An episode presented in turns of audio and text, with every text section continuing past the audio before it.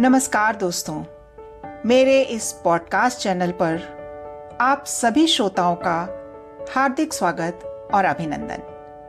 आप सुन रहे हैं कहानियों का पिटारा, कथा मंजूषा, और मैं हूं आपकी पॉडकास्ट सखी पूनम चंद्रलेखा। कथा मंजूषा में आज आप सुनेंगे कहानी सौदागर, जिसे लिखा है मिर्जा हफीज बेग जी ने। ये कहानी उनके कहानी संग्रह मेरी कहानियां आभासी दुनिया से भाग एक से ली गई है। तो आइए सुनते हैं कहानी सौदागर। उसे कौन नहीं पहचानता, इतना बड़ा आदमी और मेरे दरवाजे पर। ठीक है, बात यकीन करने की नहीं है, लेकिन है तो सच।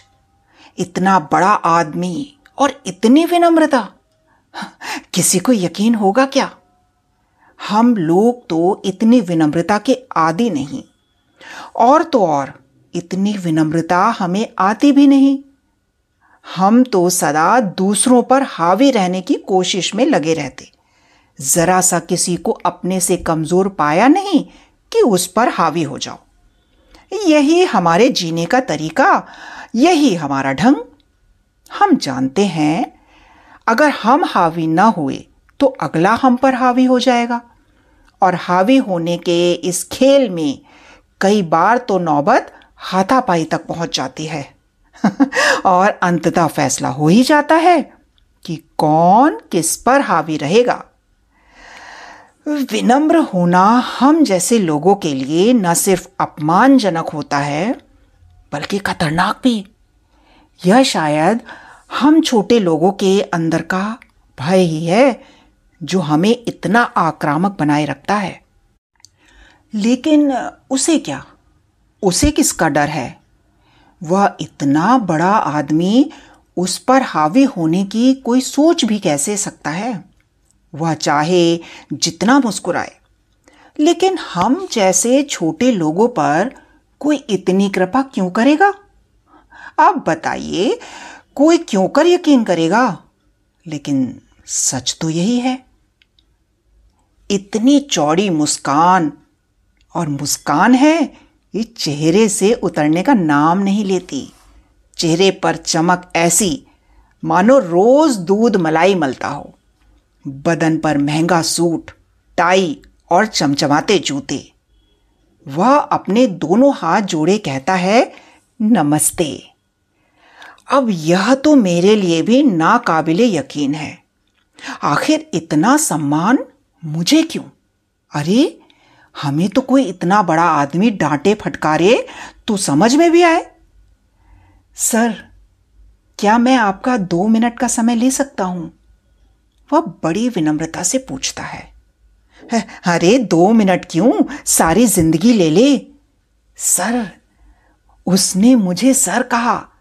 मैं कभी कल्पना में भी इस सम्मान का अधिकारी नहीं हूं। शायद ऐसे ही होते होंगे बड़े लोग। इतना बड़ा आदमी मुझे नमस्ते करता है, सर कहता है, मैं कैसे उसकी बात ठुकरा दूं? मैं अंदर आ सकता हूं? वह पूछता है, और मैं सम्मानपूर्वक उसे बुलाकर सोफे पर बैठाता हूं।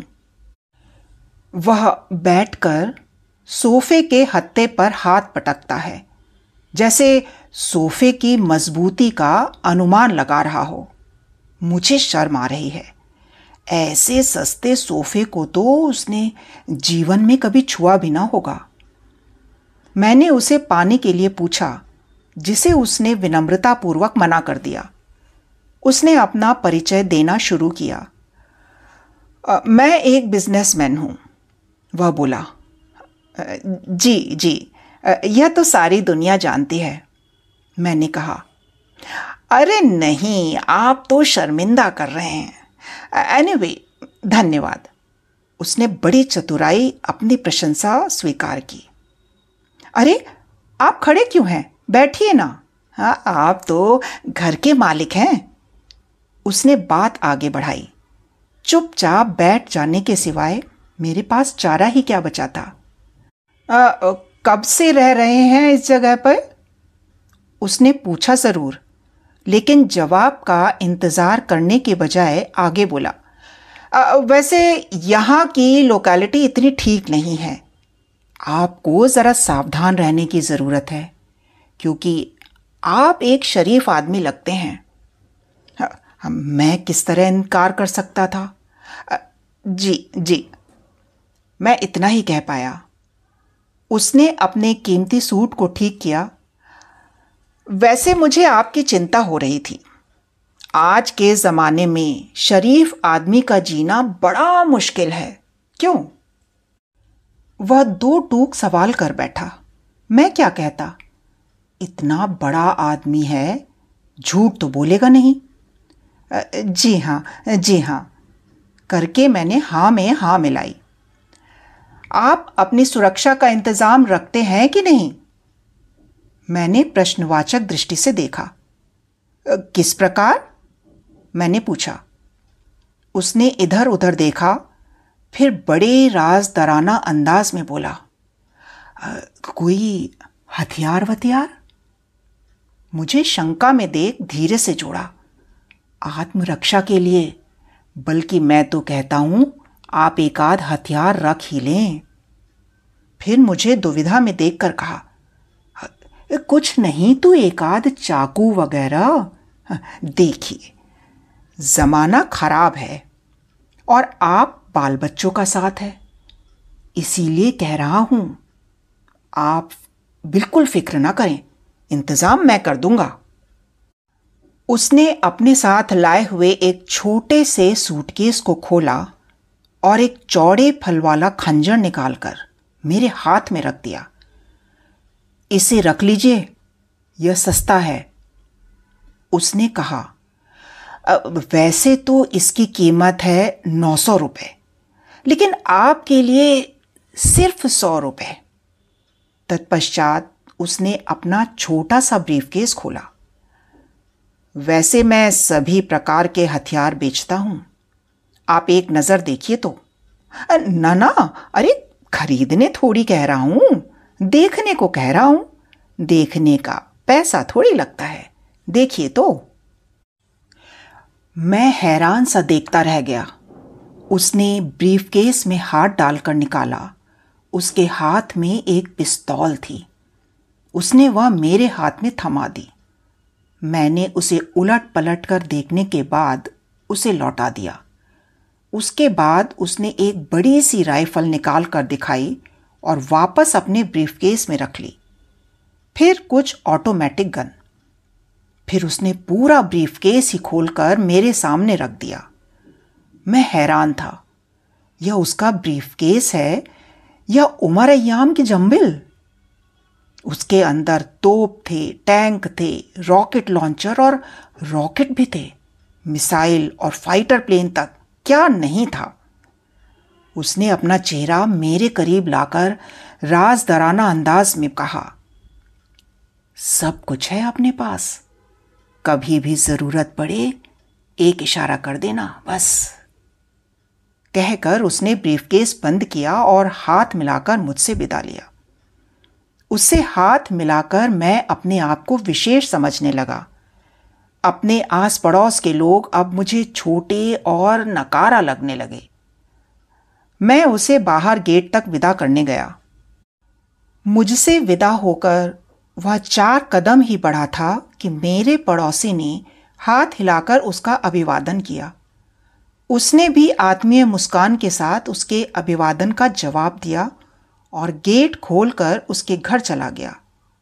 मैं कुढ़ता रहा, आखिर क्या ज़रूरत थी मेरे मेहमान को अपने घर बुलाने की, लेकिन तीर तो हाथ से निकल चुका था। उसने मेरे पड़ोसी से भी वही सब बातें दोहराईं और उसे पिस्तौल बेचकर चला गया। फिर दूसरे पड़ोसी को भी एक बंदूक बेचने में कामयाब हो गया। अब मोहल्ले में पहले वाली बात नहीं रह गई थी। सबको पता था कि पड़ोसी के पास हथियार है। वहाँ हर एक को लगता था कि उसका पड़ोसी उस पर हमला कर सकता है। धीरे धीरे यह डर बढ़ने लगा और हम लोग एक दूसरे से कन्नी काटने लगे, एक दूसरे का हाल चाल पूछना तो दूर, सलाम दुआ से भी गए। सबसे बुरा हाल तो मेरा था। मेरे पास हथियार के नाम पर एक खंजर या चाकू के सिवा कुछ न था, और लोग तो आधुनिक तकनीक से लैस पिस्तौल और बंदूक पकड़कर बैठे हैं। मेरा क्या होगा अगर कुछ गड़बड़ हुई तो? मुझे कुछ न कुछ इंतजाम तो करना ही पड़ेगा, ऐसे कैसे चलेगा। बहुत ही चिंताजनक स्थिति हो गई थी। बेचैनी हद से ज्यादा बढ़ चली थी। ऐसे में उसका आना जैसे तपते रेगिस्तान में सावन का आना था। हाँ, मन तो चाहा कि दौड़कर उससे लिपट जाऊं, लेकिन वह बंदा था बड़ा ही सोफिस्टिकेटेड। उसकी हर बात नपी तुली थी। उसकी मुस्कान से लेकर चाल ढाल तक, उसके बाल की बनावट से लेकर भौहों की तराश तक, और चेहरे की दमक से लेकर जूतों की चमक तक, हर एक चीज अपने आप में परिपूर्ण थी। लाखों की कीमत वाले अरमानी के सूट पर एक शल भी न थी। यही सब देख उसे गले लगाने की हिम्मत नहीं जुटा सका था। मैं जानता था आपको मेरी ज़रूरत है, इसीलिए चला आया। उसके मुख से ये उद्गार सुन मन उसका आभारी हो गया। उसने चिंतित होते हुए बताया कि पड़ोसियों के पास आजकल कौन कौन से हथियार हैं, और उनके मुकाबले उसने एक आधुनिक मशीन गन की सिफारिश की और कुछ डिस्काउंट भी दिया ताकि मैं उसे खरीद सकूं। मैं गदगद हो गया। देखिए, इतना बड़ा आदमी हम छोटे मोटे लोगों का कितना ख्याल रखता है। बड़े लोगों की बात ही अलग होती है। जब वह मेरे घर से निकला तो पड़ोसियों ने उसे फिर घेर लिया। वह बेचारा सज्जन व्यक्ति, हर किसी से मिलता, हर एक के घर जाकर हर एक की ज़रूरत पूरी करता। रफ्ता रफ्ता पूरे मोहल्ले में एक हथियारों की होड़ मच गई। कोई किसी से पीछे नहीं रहना चाहता। हर कोई नया से नया और आधुनिक से आधुनिक हथियार चाहता, और इसके लिए हर संभव कीमत अदा करने को तैयार रहता। धीरे धीरे हमारी जमा पूंजी खत्म हो गई। एक एक कर जमीन जायदाद बिक गई। हम कंगाल हो गए, लेकिन एक दूसरे से हम हार मानने वाले नहीं थे। लेकिन मानना पड़ेगा, उसने इन हालात में भी हमारा साथ नहीं छोड़ा। उसने हम पर विश्वास बनाए रखा और हमें एक से बढ़कर एक हथियार मुहैया करवाता रहा। हथियारों की खरीद के लिए हमें बैंकों से बिना गारंटी लोन दिलवाया ताकि हम होड़ में बने रहें। लेकिन उधार की नैया का कौन खेवैया। एक दिन सुबह सवेरे पुलिस आ धमकी। लोन की किश्त के चेक बाउंस हो गए थे। थाने में पता चला कि पूरा मोहल्ला ही अंदर है। क्यों न हो, आखिर सब एक ही नाव पर जो सवार थे। जब हम सब अपनी सजा काट कर बाहर आए तो किसी के पास कोई ठिकाना नहीं था। सब कुछ बैंक ने ले लिया था। अब हम सब बिना किसी धार्मिक, सांस्कृतिक, आर्थिक और सामाजिक भेदभाव के मंदिर, मस्जिद, गिरजा और गुरुद्वारा के सामने हाथ फैलाकर भीख मांगते। ऐसे में एक दिन फिर वह मिला। उसने जूते उतारे और मंदिर में जाकर बड़ी श्रद्धा से शीश नवाए, दान में मोटी रकम दी और बाहर आकर हमारे पास बैठ गया। उसने हमारे हाल पर अफसोस जताया और बताया कि हमें इस हाल में देखकर उसे कितनी पीड़ा है। आखिर ग्राहक ही हमारा भगवान होता है, ग्राहक के बिना हम तो कुछ भी नहीं, उसने कहा। हमारी आंखों में आंसू आ गए। कितना महान था वह। उसे उसे अब अब भी हमारे दर्द का एहसास था। वह अब भी हमारे साथ था। उसने अपने ब्रीफकेस में हाथ डालकर निकाला। उसके हाथ में एक पुस्तक थी। हमारी ओर बढ़ाकर धीरे से बोला, बहुत सस्ती है, चिंता करने की ज़रूरत नहीं, थोड़ा थोड़ा करके चुका देना, दिन भर जो मिलेगा उससे मैं रोज़ शाम को आकर ले लूँगा। मैंने पुस्तक हाथ में लेकर देखा। पुस्तक का नाम था चिंता छोड़ो सुख से जियो। तो दोस्तों, ये थी आज की कहानी सौदागर, जिसके लेखक थे मिर्जा हफीज बेग। आपको ये कहानी कैसी लगी मुझे ज़रूर बताइएगा। दोस्तों, अब अपने पॉडकास्ट की पूनम चंद्रलेखा को अनुमति दीजिए।